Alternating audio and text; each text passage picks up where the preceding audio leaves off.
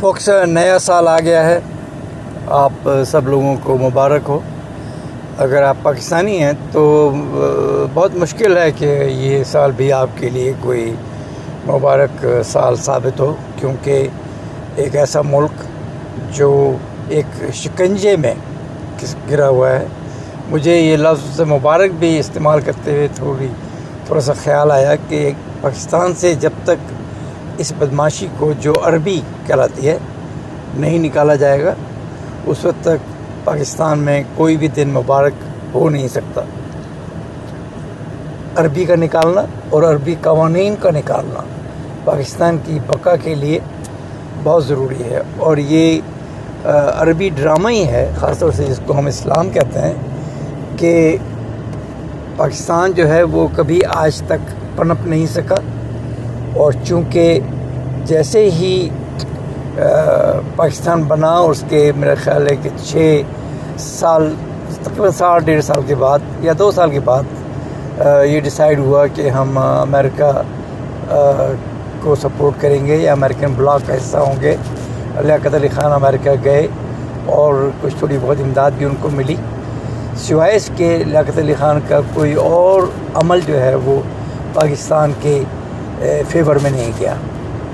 لیاقت علی خان کی بیوقوفی تھی کہ انہوں نے فوج کو ایک فوج کے بندے کو ڈیفنس منسٹری دی، جبکہ وہ تھرڈ کلاس انٹر پاس تھا اور منسٹری کے بالکل قابل نہیں تھا۔ میں بات کر رہا ہوں ایوب خان لیکن اس کے بعد سے جس طرح یہ ان فوجیوں نے پاکستان کو کنٹرول کرنا شروع کیا اور امریکہ کے سامنے لیٹ گئے یعنی امریکہ نے کبھی بھی کوئی ایسا خاص ڈیمانڈ پاکستان سے نہیں کیا تھا صرف وہ یہ صرف چاہتا تھا کہ کولڈ وار میں ہمارا یہ علاقہ جو ہے، یہ ہمارے انفلوئنس میں رہے۔ مگر یہ لیٹنے سے زیادہ انہوں نے اپنا پچھواڑا بھی امریکہ کے حوالے کر دیا۔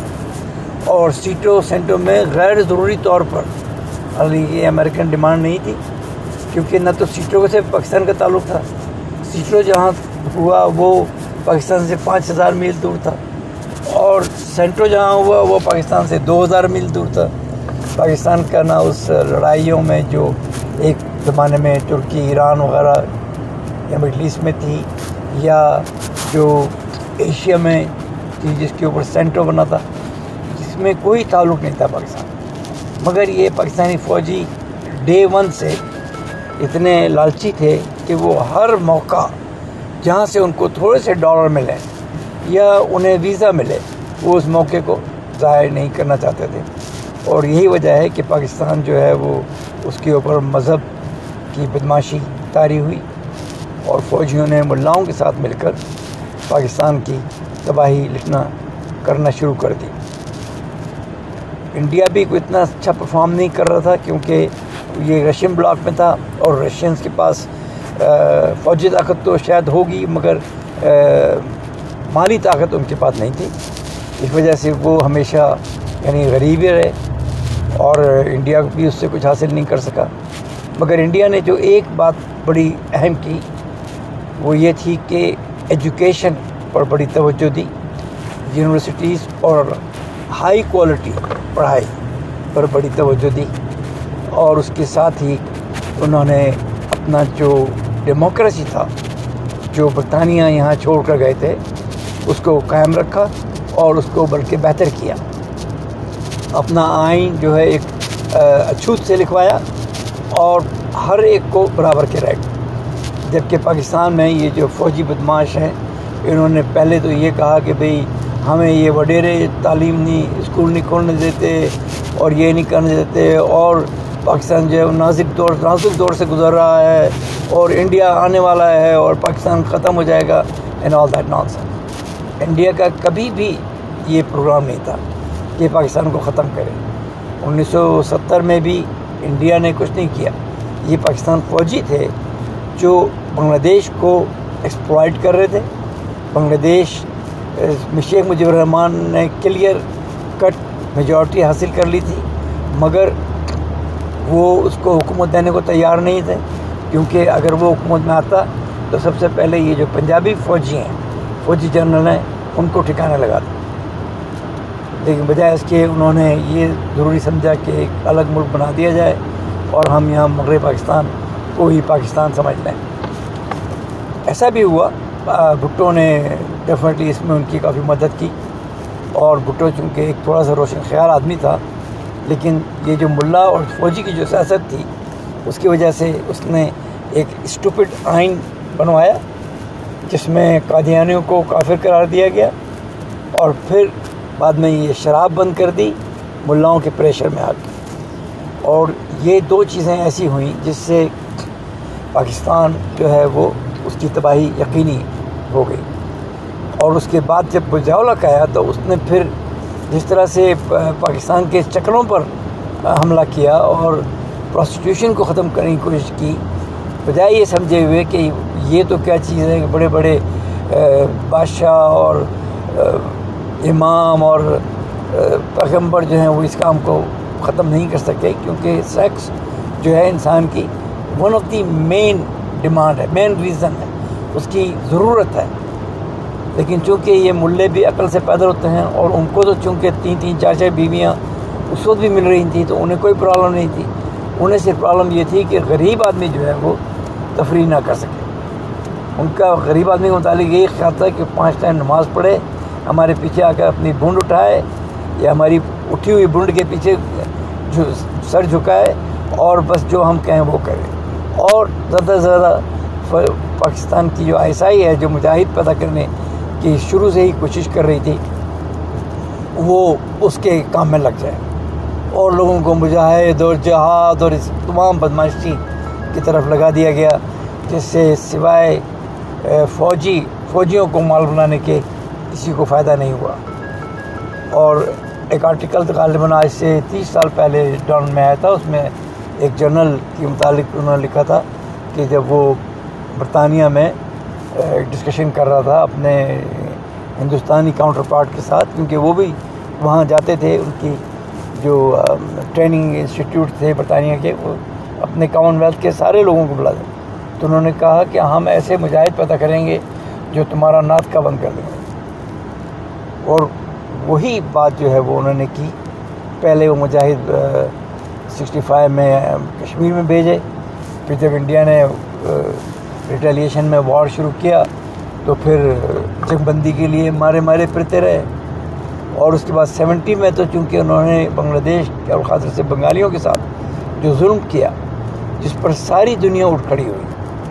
یعنی یہ پاکستانی جنرل اتنے بیوقوف ہیں کہ پندرہ اگست دسمبر تک یہی کلیم کر رہے تھے کہ بس امریکی بیڑا آنے والا ہے۔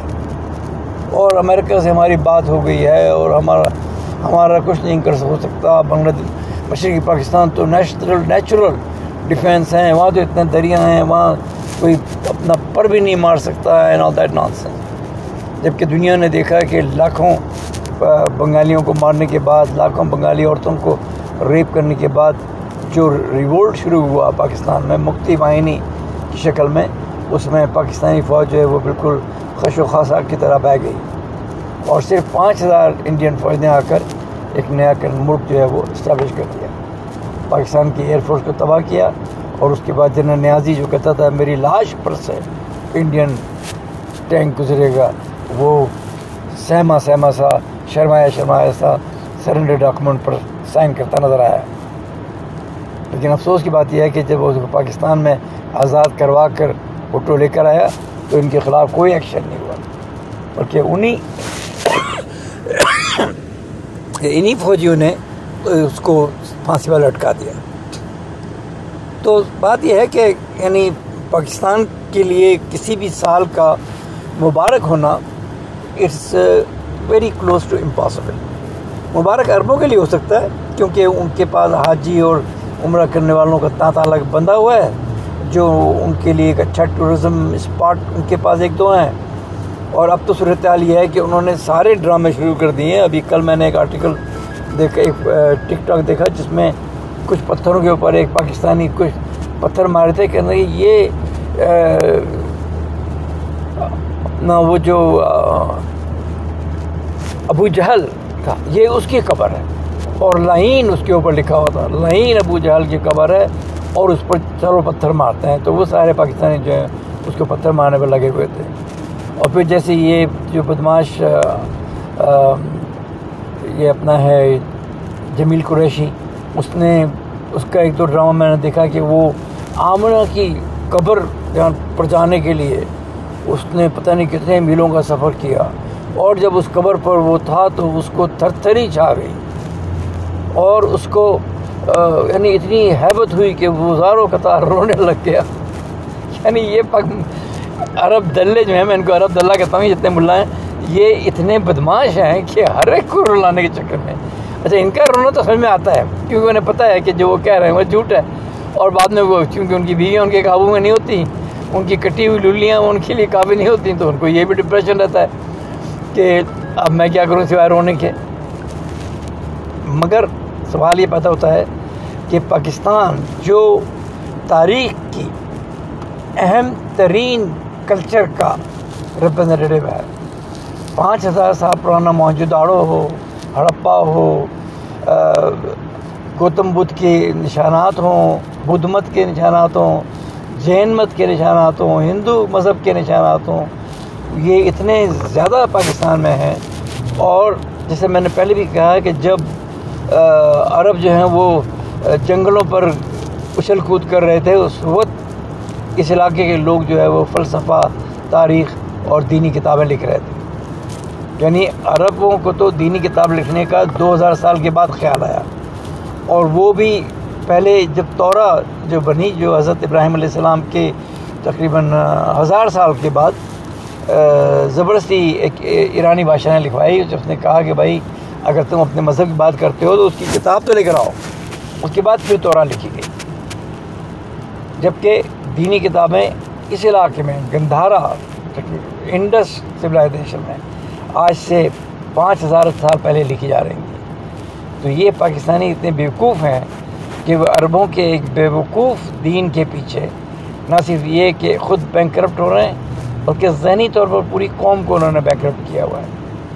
یعنی آپ اندازہ لگائیں کہ میں ایک دوسرا آرٹیکل دیکھ رہا تھا جس میں ایک بندہ کہہ رہا تھا کہ بھائی، اگر آپ نماز پڑھو تو ذرا آرام دل کے ساتھ پڑھو پورا اچھی طرح بیٹھ کر، پھیل کر، تاکہ بدن کو سکون ہو اور آپ یہ تصور کرو کہ میرا منہ کعبے کی طرف ہے، اللہ مجھے دیکھ رہا ہے اور سرات مستقیم جو ہے جو وہ سرات پل سرات جو ہے، وہ میرے پیچھے پیچھے ہے، اور جہنم جو ہے میرے لیفٹ پر ہے، اور جنت جو ہے، میرے رائٹ پر ہے۔ پھر آپ کو نماز کا مزہ آئے گا۔ یعنی یہ ملے جو ہیں، یہ بیچارے پاکستانیوں کو اتنا ڈراتے ہیں کہ ان کی ایک تو پوری زندگی جو ہے، وہ ڈر میں گزرتی ہے۔ کوئی ایک دن وہ آرام سے، سکون سے سانس نہیں لے سکتے۔ ہنسنا، بولنا بھی ان کو منع ہے، مذاق کرنے کے منع گالی بھی ان کو منع ہے۔ وہ جیسے حضرت علی کا ایک کال انٹرنیٹ پر میں نے دیکھا کہ انہوں نے کہا کہ اگر کسی نے مذاق میں بھی گالی دی، تو اس کی قبر میں ایک ایسا بچھو آ کر اس کو کاٹے گا، جس سے اس کی جسم جو ہے وہ ساٹھ فٹ نیچے چلا جائے گا۔ ہمیں ملا چاہے شیعہ ہو یا سنی ہو، یہ دونوں بدماشوں کی ایک ایسی نسل ہے جو شاید اس روئے زمین پر اگر کوئی خدا ہے تو اس کا سب سے بڑا عذاب ہے۔ کیونکہ وہ یہی چیزیں ڈرا ڈرا کر پاکستانیوں کو زندہ درگور کرتے ہیں۔ اور پھر آخر میں ان کا جو بھی مال ہے وہ پھر خرچ کرنے کے لیے جو بیچارے ساری عمر محنت کرتے ہیں، وہ مال جو ہے وہ خرچ کرنے کے لیے سعودی عرب چلے جاتے ہیں۔ شیعہ جو ہیں وہ کربلا چلے جاتے ہیں۔ حالانکہ کربلا بھی ٹوٹلی فیک ہے۔ امام حسین کی باڈی تو کبھی ملی ہی نہیں۔ مگر یہ ڈرامے تاریخ میں ہمیں بہت ملیں گے کہ اس کا سر جو ہے وہ فلاں آدمی لے گیا تھا، پھر وہ افریقہ میں ایک صندوق میں سے ملا، پھر وہاں سے، پھر وہ یمن آ گیا، پھر یمن سے پھر وہاں۔ سوال ہی پتہ ہوتا ہے کہ یہ امام حسین جو تھے، یہ کس کھیت کی مری تھے؟ یعنی وہ ملا تھے، محمد سے اپنا رشتہ جوڑتے تھے اور چاہتے تھے کہ انہوں نے خلیفہ بنا دیا جائے۔ علی کی بھی یہی کوشش تھی، جس میں وہ اپنے ہی لوگوں کا ہاتھوں مارے گئے، کیونکہ معاویہ نے ان کو بڑی پٹیک لگائی۔ سیاسی طور پر بھی ان کو تباہ کیا اور فوجی طور پر بھی ان کو تباہ کیا۔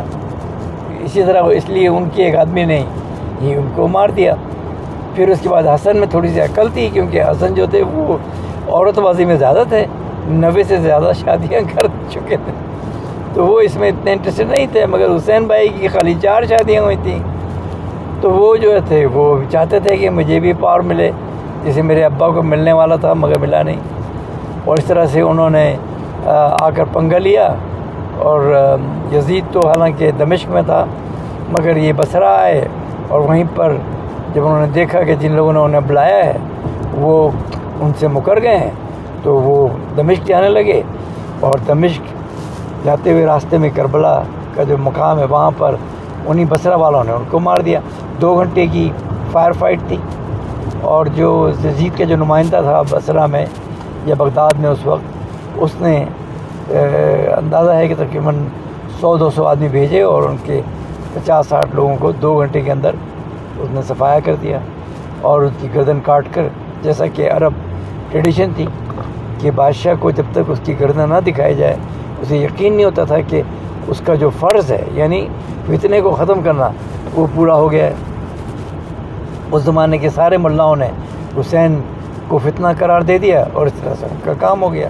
لیکن پھر جب سے یہ سعودیوں کے بعد آئل آیا ہے اور انہوں نے یہ مکہ شریف کو اونچے درجے کی بزنس کلاگمریٹ بنا دیا ہے اور بالکل ٹرافلگر اسکوائر والا منظر وہاں پر کر دیا ہے اور اربوں روپوں کا وہ مال امپورٹ کرتے ہیں اور پھر پاکستانی اور دوسرے جو نان عرب ہیں ان بیوقوفوں کو بیچ کر مال بناتے ہیں۔